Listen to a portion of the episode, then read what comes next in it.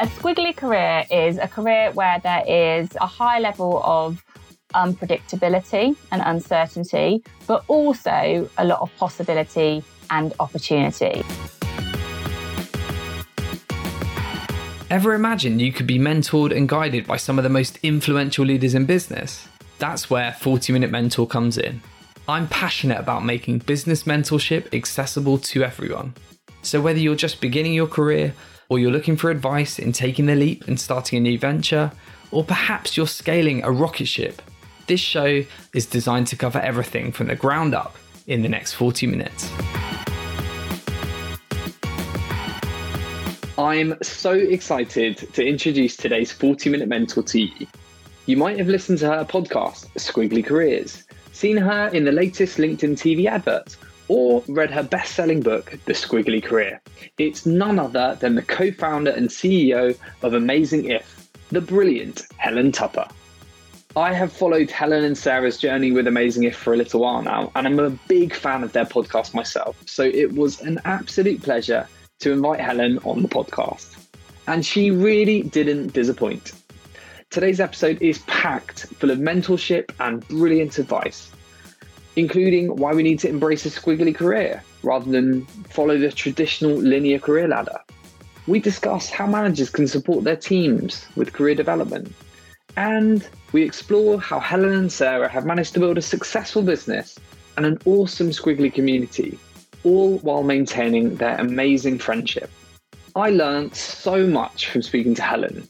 So, no matter what stage you're at, whether it's a graduate, a founder, or just somebody that is in need of some career advice, you'll gain so many insights from this episode. And if you enjoy it, please make sure you check out their podcast, Squiggly Careers, and secure yourself a copy of their upcoming book, You Coach You. So, without further ado, please sit back, relax, and enjoy this episode with the incredible Helen Tupper. Helen, welcome to the 40 Minute Mentor. It's wonderful to have you here today. Thank you very much for inviting me on. Awesome. No, it's an absolute pleasure. We always like to get our guests to do a quick fire round to, to kick things off, to warm you up. So if you don't mind finishing these sentences, we will get into it. Is that cool? Yes, off we go. Ready, raring. Awesome. When I was younger, I always wanted to be a geologist.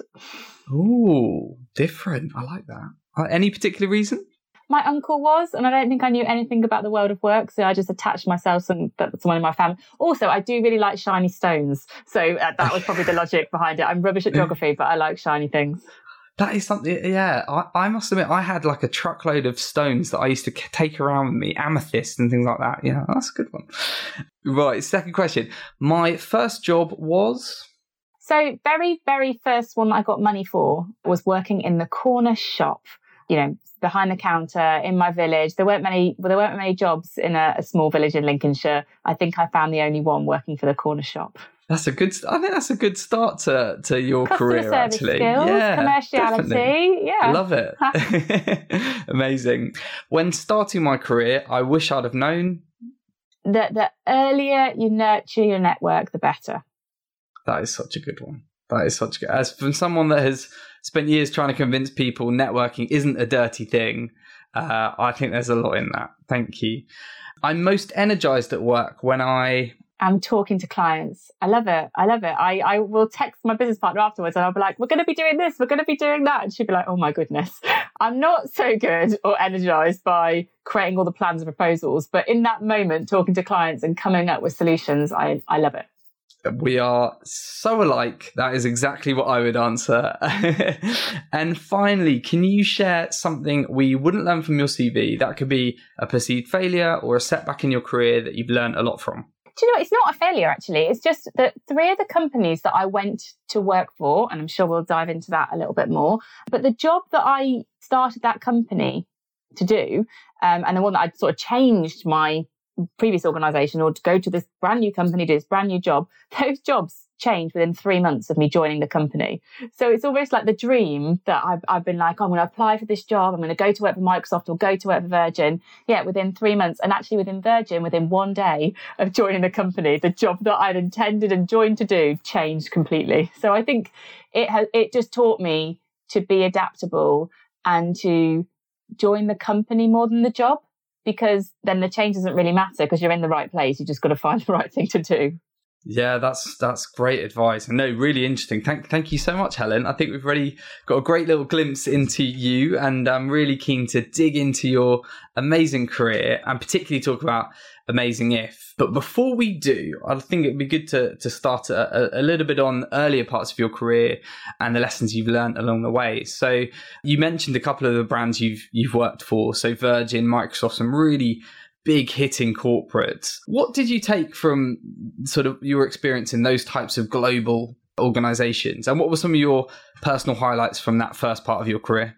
So, what did I take from them? I, I took that large organizations are complex places, but sometimes unnecessarily so, just because they have a lot of people and a lot of processes, and that actually you don't always have to be the smartest person in the room or the person that's worked there the longest. Actually, you can add a lot of value in a large organization by being the person who creates clarity. And I think that because I was never, you know, I never stayed in any organization for a really long time. I was never going to be the most expert in that industry or in that organization. But I think I was always very good at creating clarity.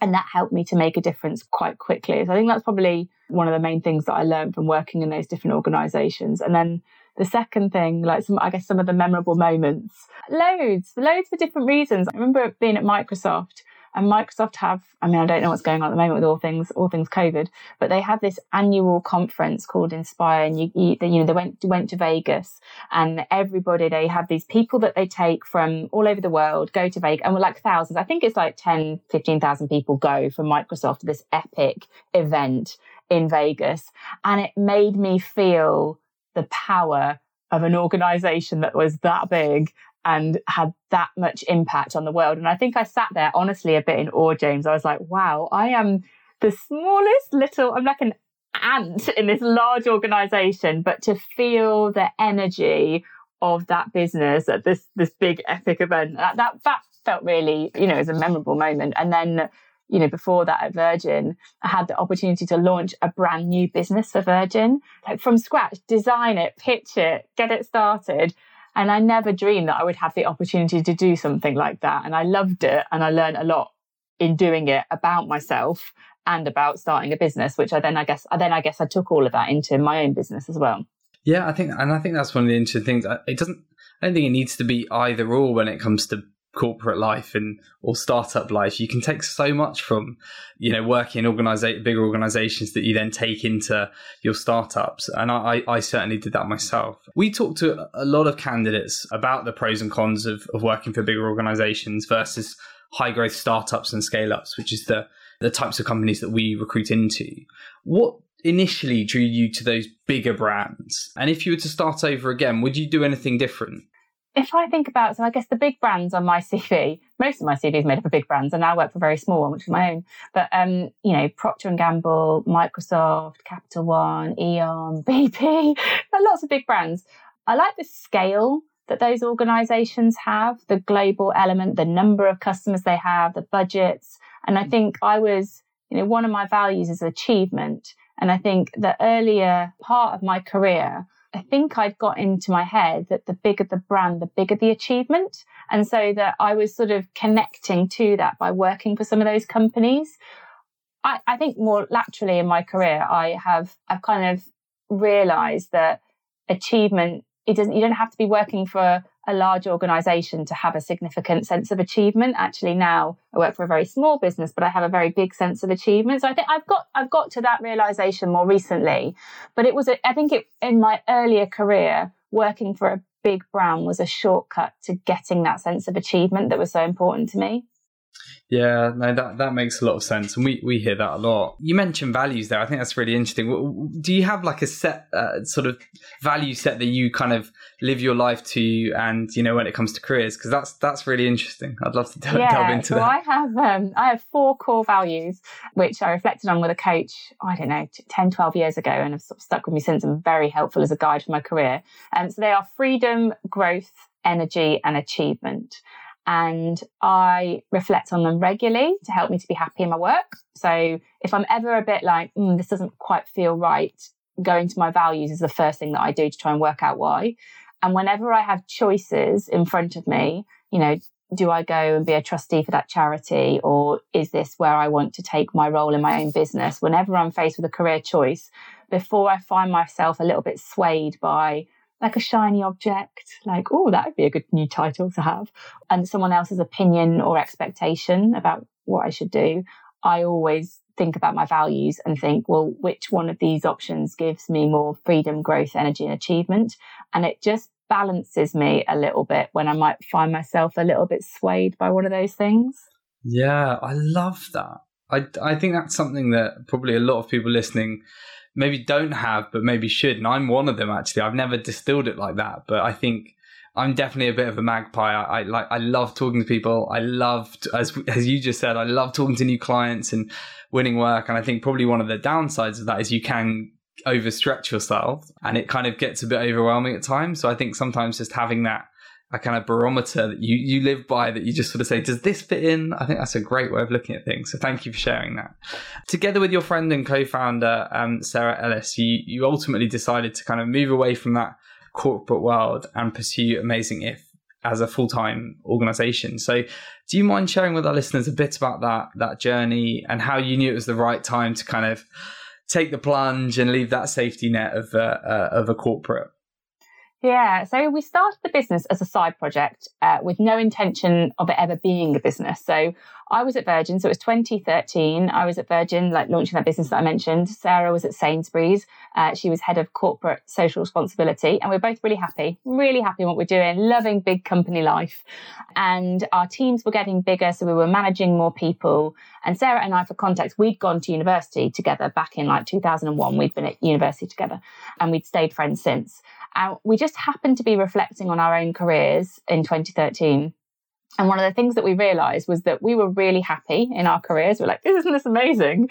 But that actually a lot of people that either were working for us or were coming to us for some form of career support, like a men- mentoring kind of relationship, they were less happy.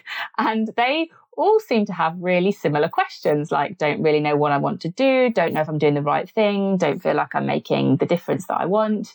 And when we tried to find them some sources of support, it just didn't feel quite right. It was either a bit academic, it was a bit like, here's some research that they've done over here, which didn't really feel kind of energizing or practical enough, or it was a little bit too aspirational, inspirational, you know, like the nice quote you stick on a wall go just do a job you love. And it didn't feel like there was this practical stuff in, in the middle that could actually help people take action. And so we said, well, why don't we like join forces? There have been some things that have helped us. Sarah and I spark off each other, and we thought, well, we can create any gaps that we think are in this kind of source of support.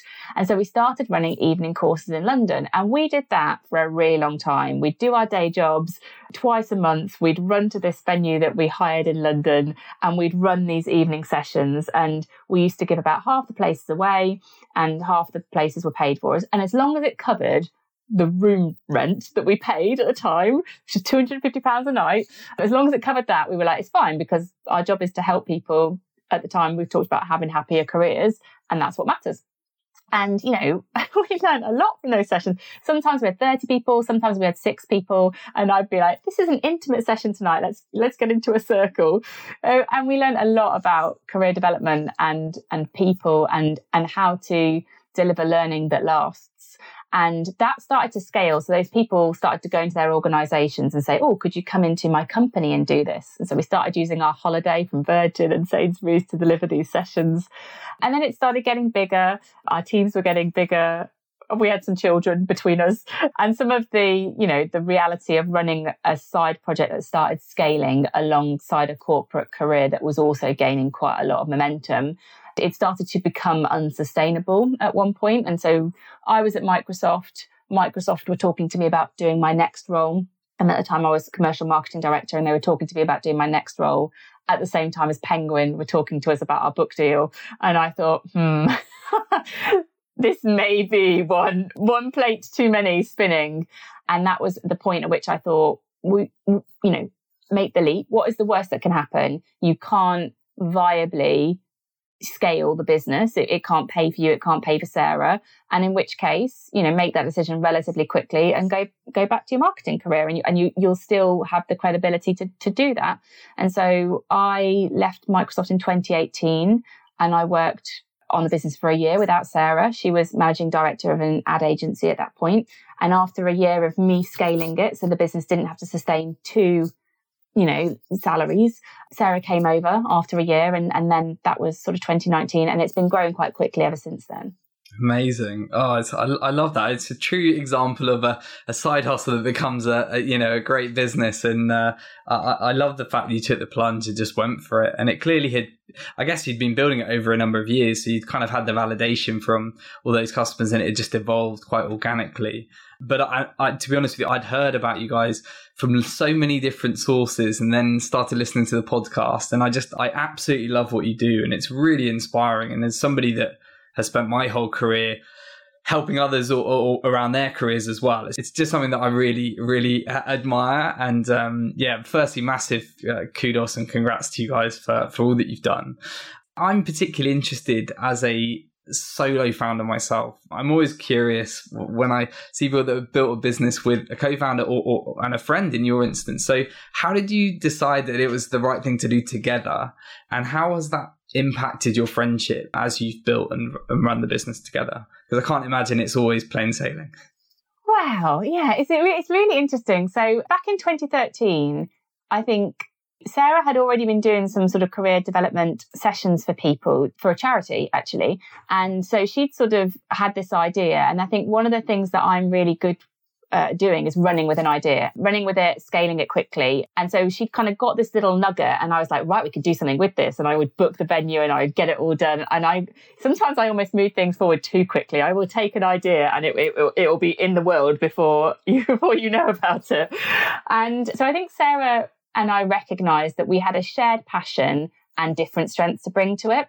And we saw that really quickly and, and we have sustained that throughout our business. So we love working together. We love helping people with their careers. And we both recognize that we bring very different things to the table, but they're actually really complementary and we never compete with each other. So I'm never trying to be better than Sarah, the things that she's good at. We, I just, I really admire that Sarah's great at coming up with ideas. And I really admire that she's thoughtful and considered. And she, I think, admires my speed and my pace and the fact that I, I, I, you know, I really like making things happen. And so that's been, that's been really, really helpful for us. We, we always talk about being friends first. So being friends first and fixing friction fast. So when it comes to it, we will always respect the relationship that we have together. And that helps us to prioritize that over growing the business. Like if there was a choice between, oh, the last 12 months has felt really hard, we've been disconnected from each other. And the next 12 months, we could continue as is and grow the business, or we could reinvest in our relationship. Sarah and I would pick the relationship. We would invest in the relationship for the long term rather than short term business growth. And we now know each other well enough to see when we are doing something which causes friction. So maybe Sarah's deliberating for something on too long and I'm, and I'm trying to get it, get it moving forward. We know that that is one of our pressure points because she wants to pause and talk about stuff and I want to get it moving. And now we can call that really quickly and say, look, we know that we're both going to get annoyed at each other here. Let's put everything else uh, to one side and move that agenda item to the top because neither of us are going to concentrate on the other stuff anyway. And then we just got very good at calling it now in, you know, a 20 year friendship. We've been working together now for nearly 10 years on the business. And I think it just gives us that insight into each other. That's so interesting. And that's, it's so great that you've, you've got that sort of partnership where one, you can deal with, you can kind of quash things quite quickly and you kind of know when something might yeah might be causing a bit of conflict. But then also as you said earlier there's that spark between you that you just spark off each other and you re- you really have those complementary skills. How how do you split the responsibilities within the business at the moment? How does that work? And do you have any advice for any co-founders listening that might be just starting off on this journey right now about how they can kind of manage it effectively yeah, so I'm officially the CEO of the business. So I do all the finances and I guess some of the behind the scenes work that might be more administrative. And Sarah is kind of officially kind of our learning lead. So she does a lot of learning, learning design. To some extent, they're slightly arbitrary titles, like it's useful to have a CEO of a business. But I think what we recognize is that there are certain things that we are better at and that we enjoy doing, and we we are crafting our roles around those things. So I do, I do like the operations of a business. And as our business grows, that is a role that I would like to grow into as well. I've never been a CEO before, so I think I, I, look at that role and want to grow with it. So we divided those jobs up based on what energizes us and what we recognize that we both have strengths in. And we also dropped the ego. Like, I think that's, that would probably be my advice. Like, think about what is the work that energizes you? Where do you bring the biggest uh, value to the business based on your strengths? And therefore, what, what does it make sense for you to do job wise?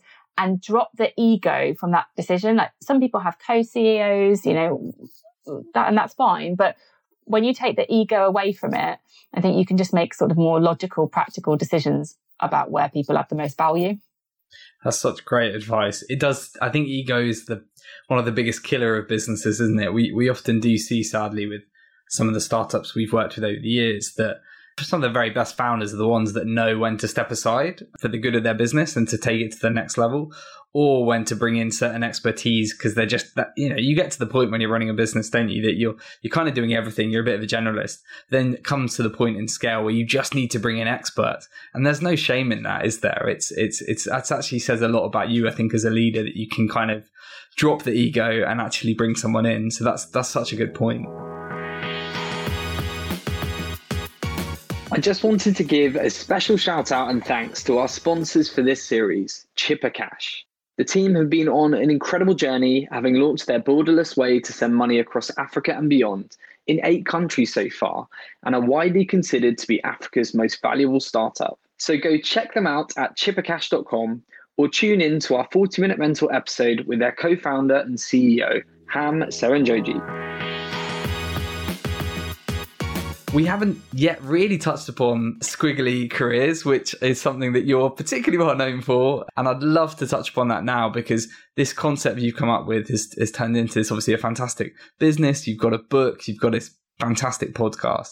So to start us off, how do you define a squiggly career and why do traditional career development programs not work for today's workforce? Okay, so what is a squiggly career? A squiggly career is a career where there is a high level of unpredictability and uncertainty, but also a lot of possibility and opportunity. It's the idea that we are not expected to all develop in the same direction, that success isn't the same for all of us, and that we can't plan our way to some kind of predictable future. It's basically the reality of most people's work. and the thing that we really want to people to do is to lose the idea of the ladder because that starts to really limit more people than it helps. It starts to hold more people back. Just the idea that there's a, a one size fits all version of a good career and that moving in different directions is somehow bad it just stops people from being their best at work and from exploring like different directions. And so we just want to create careers that give people more permission to find out what they enjoy doing, what they do brilliantly, and where they might go in the future. Doesn't, you know, they're just let, let's explore some options. And I think when we give people that permission and we create organizations and environments that enable people to have that movement and have that freedom in their careers, people are more committed, they're more engaged, they, they actually stay longer in their organizations when they have the freedom to move around their company. Like we want people to squiggle and stay. That's what we are really, squiggly careers don't mean bouncing around from job to job and company to company though, you know, maybe if that's what someone's squiggly career is about, we don't want to kind of make that bad. But what we really want people to have the opportunity to do is to squiggle and stay in an organization because it is when someone is restricted and their career is constrained that they actually are more likely to, to leave a company and that company will lose that value of that person. Squiggle and stay. I love that. I absolutely love that because I think we see far too often we're talking to people that are unhappy in their jobs and the only way that they see as the the way they only see a way out effectively, and so they come to us and they're looking for external opportunities.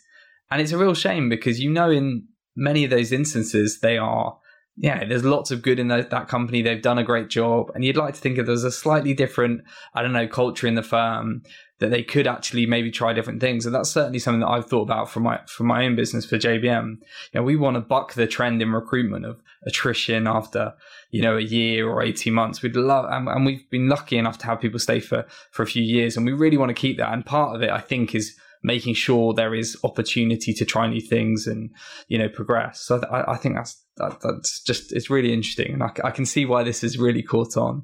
I think it's safe to say with the pandemic over the last eighteen months, it has changed the way we work, and I think things are unlikely to go back to exactly the same way they were, and I think that's definitely a good thing in many ways. What changes have you seen through your work with Amazing If, and and how do you think these new ways of working will affect people's career development? Sort of how do they approach it? How should companies support them, etc.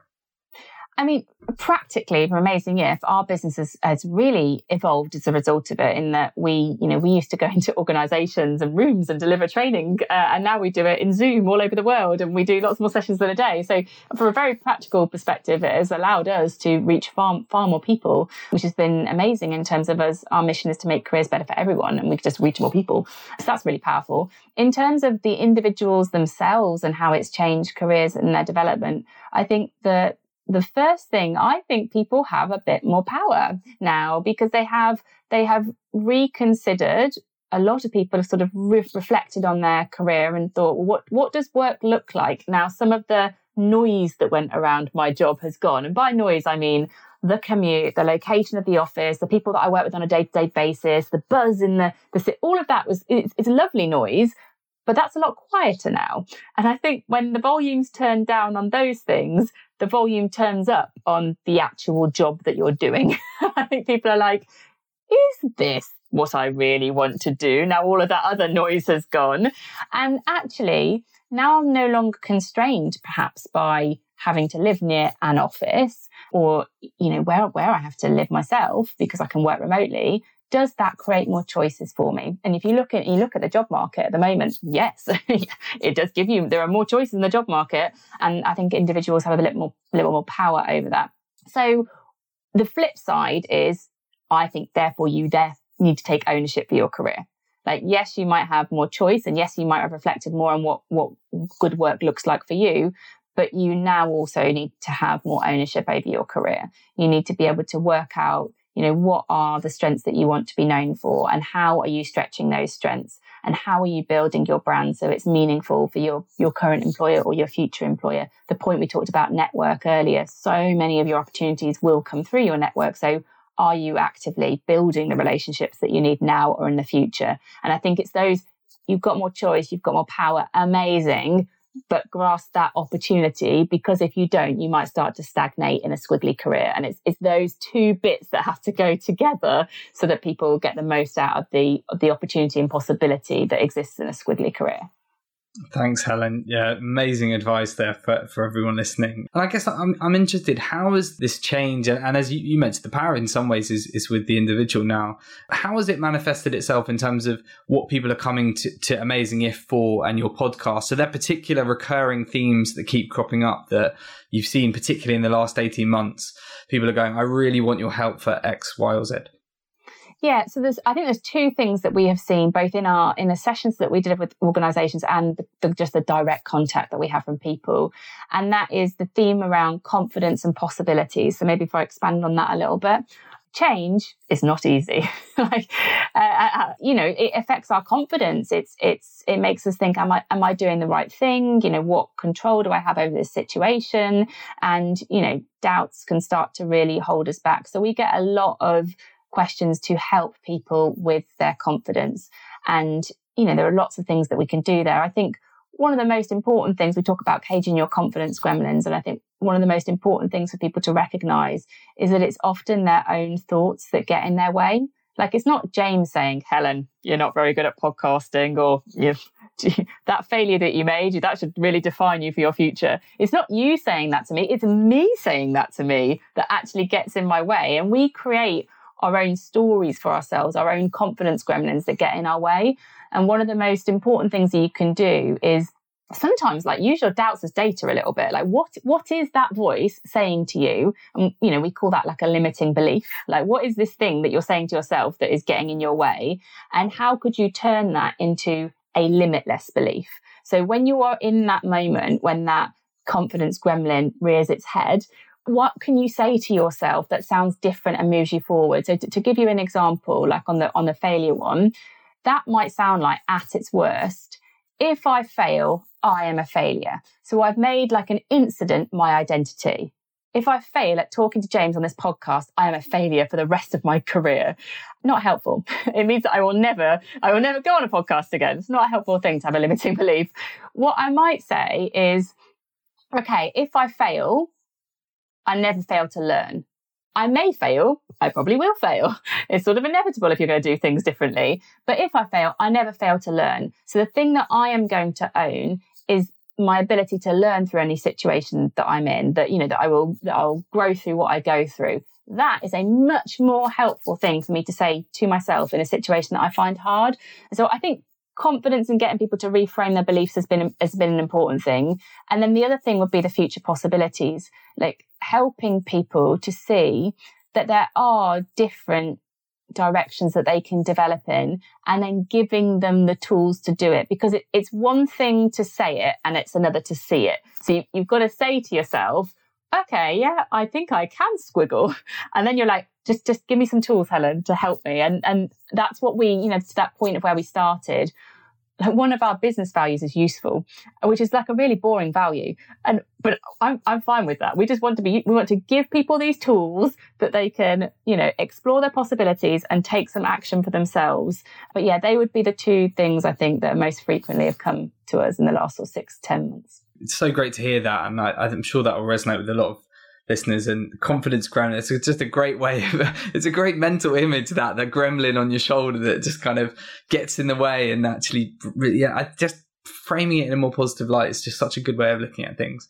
We kind of alluded to the the podcast earlier and, and talking about you guys being very useful in terms of the work you do i think the podcast we've certainly felt from, from our own perspective it is a great way to for people to consume information and learn and be inspired, hopefully.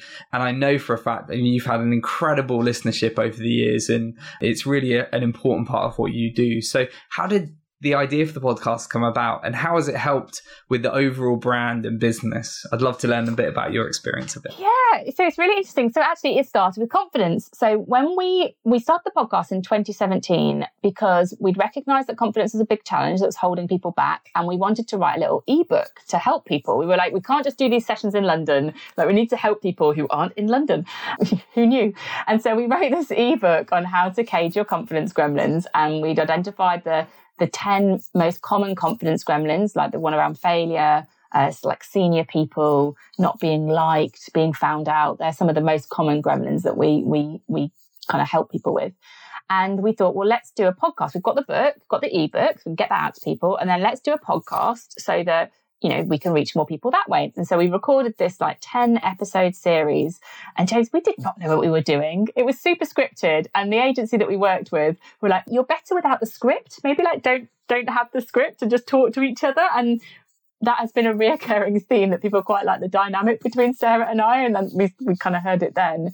And we just, we were only ever going to do these, these episodes. We invested in it with the money that we'd earned from all those evening courses. We put all of that into doing this, this first thing. And it was just to help people. And honestly, like 20 people listened. it did not have, it did not many people listened. But it was fine. I mean, a, a lot of them were our family, but that was fine. that was fine.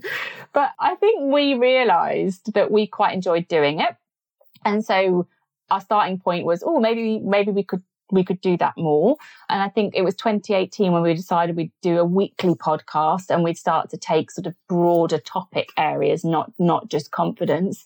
And then we just stuck at it. I think the thing I don't you know now it's it's you know it's got a large listenership now and thankfully it's quite what i would call a sticky listenership like people listen through to the end and lots of people come back and they recommend and it's the best thing and i don't really know what the secret of the squiggly careers podcast is but the only thing I do know is that we are just a bit relentless. Like we drop an episode every week and we've dropped an episode every week since 2018.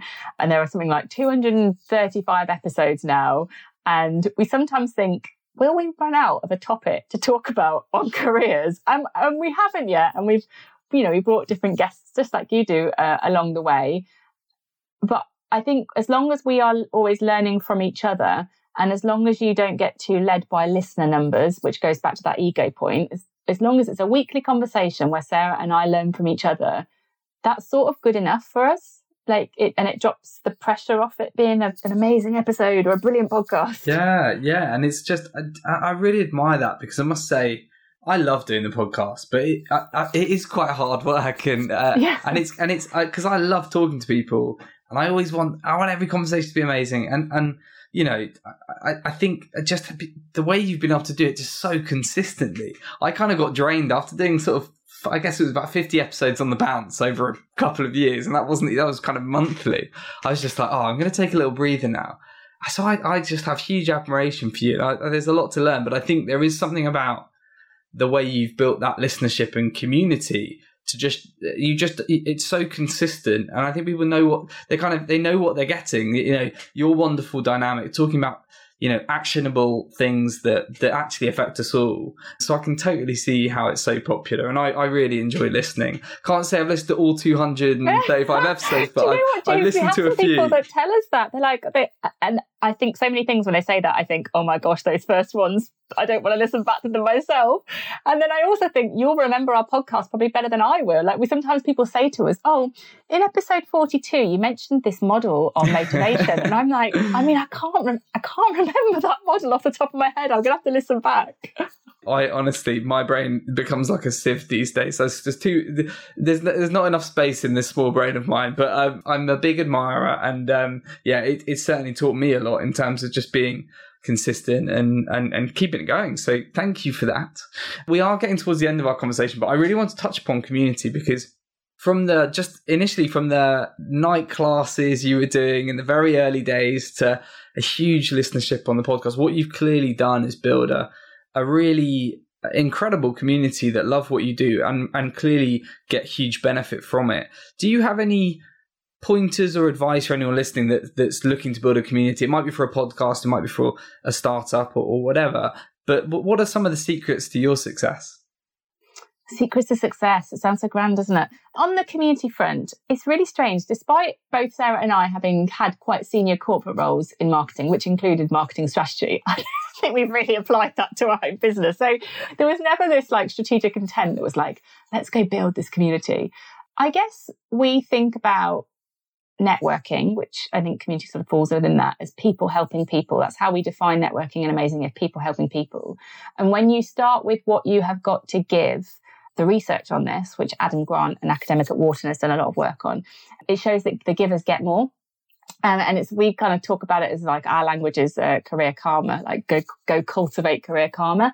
And I actually think our community is just just based on that. We we try to give as much as we can to help m- make careers better for everybody, and we try to do that as accessibly as we can. So that what I mean by that is we we put a lot out for free. Like obviously the podcast is is is for free. We create these pod sheets and pod tools. We do Pod Plus every week, which is a free Zoom session that people can join who want to be part of a learning community. And we will always invest in our business to make career development as accessible as we can for everybody. And so I guess we we focus a lot on how to be helpful and starting at that point of being a giver. And I think we've done that enough and we've done it in a genuine enough way that people seem to want to help us in return. And they do that by taking us into their companies, which is amazing because that's the, you know, the commercial part of our business is the work that we do there. We don't have to sell to do that. They, they advocate for us in their organizations and it's amazing and it's, and it's so generous of them. They will, you know, write us reviews on podcasts, which is always lovely. It's quite motivating, you know, because you have that conversation and I talk to Sarah, but we don't really know if anyone else listens until someone leaves you the review or they share about it. Otherwise, it's just a digital recording of you talking to your best friend, right, about careers. It's when you get the feedback or the, the comments that you realize, oh, there is someone that has connected with that concept or has found that idea helpful.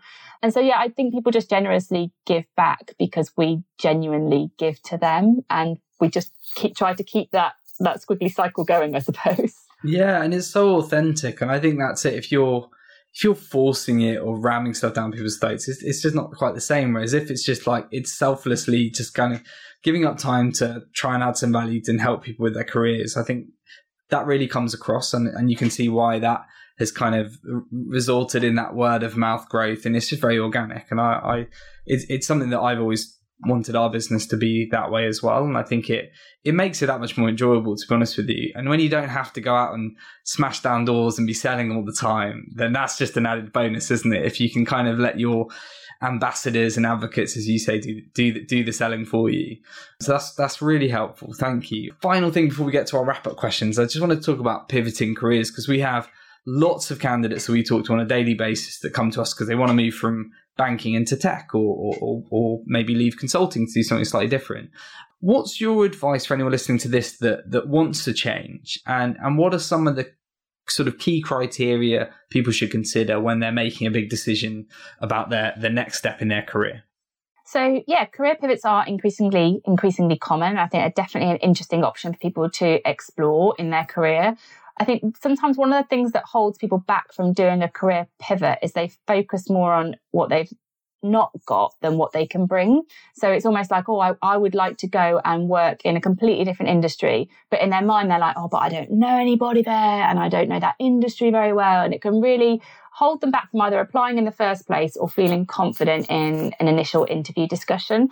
And I think you have to be confident about the unique things that you bring rather than trying to apologize for what you've not got. So if I, and I'll give you a personal example. When I moved from Virgin to Microsoft, there was a lot that I didn't have. So the role that I, the initial role I went into uh, Microsoft was to be director of audience evangelism. So I was working in the really deep tech part of that business with people who knew machine learning and AI in and out.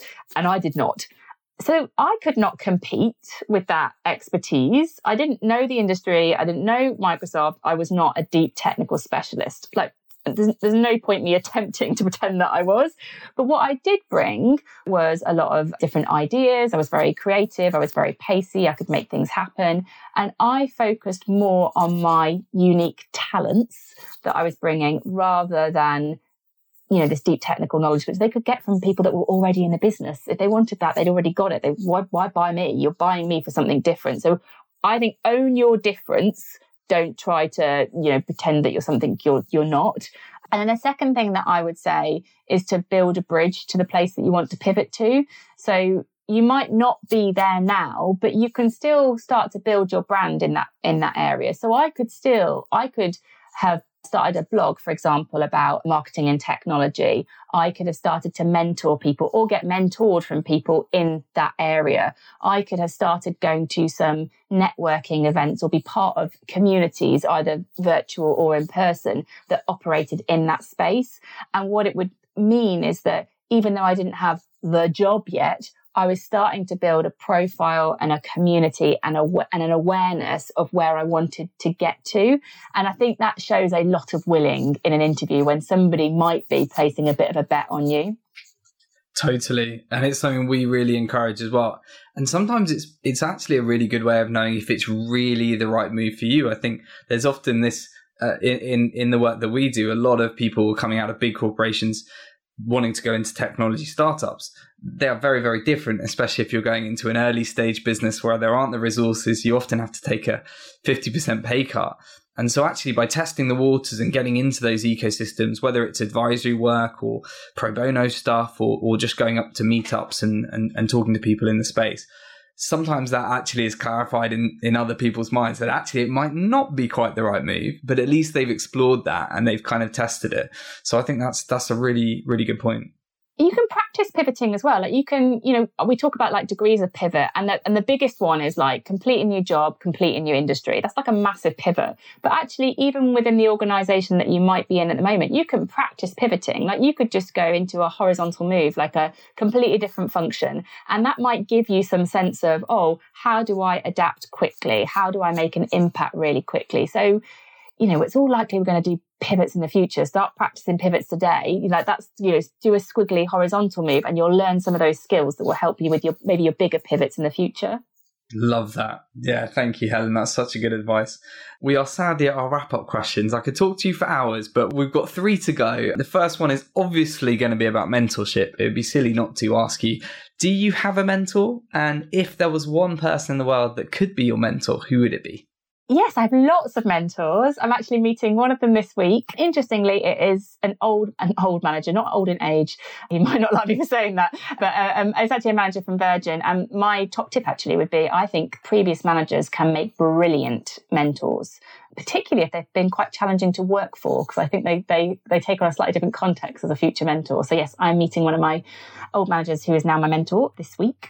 And I really admire, I'm going to aim high, Esther Perel, who is a, a, relationship psychologist. And I think I would love to be mentored by her in terms of how I can really effectively build different relationships with people. I just think her insights into people are fascinating. And I feel that I could build even better relationships if I borrowed a bit of her wisdom. And I think that's what mentorship is all about is sort of borrowing, borrowing different people's wisdom. And I think she is someone that I really admire and has bags of it. That's a great one. Thank you. And given all of the success you've had, and I know there's you, you've probably only just scratched the surface in terms of what you're doing with the business. What do you want to be remembered of at the end of your career? I would like to be remembered for somebody that genuinely cared about people's careers and made a difference in helping them. That's and and that doesn't have to be the world. It could just be a few people who were like, she genuinely cared and made a difference to me in my career, and then I'd be like, that's that's enough. Love it. Love it. And and finally, for any listeners that might be thinking about setting up a business one day, doing a big career pivot potentially, or just maybe moving in their own organization, what final piece of advice would you leave them with? I would say run your own race, which is a quote that I refer to a lot and reflect on in my own career. Like, do what's right for you in your way at your pace and try to avoid being led too much by comparison or expectation. Just you know, run your own race and you'll find your way through. Helen, thank you so much. It's been an absolute joy having you on the 40 Minute Mentor. And I know our listeners will have found that super insightful and really inspiring. So thank you so much. We really appreciate it. Thank you. I really appreciate the opportunity to talk to you and your audience. Cheers. I really hope that you enjoyed that episode of the 40 Minute Mentor. And if you did, please leave us a review and tell your friends so we can continue to bring you awesome interviews from inspiring entrepreneurs and business leaders. Please also feel free to reach out at info at jbmc.co.uk. Thanks again for all your support.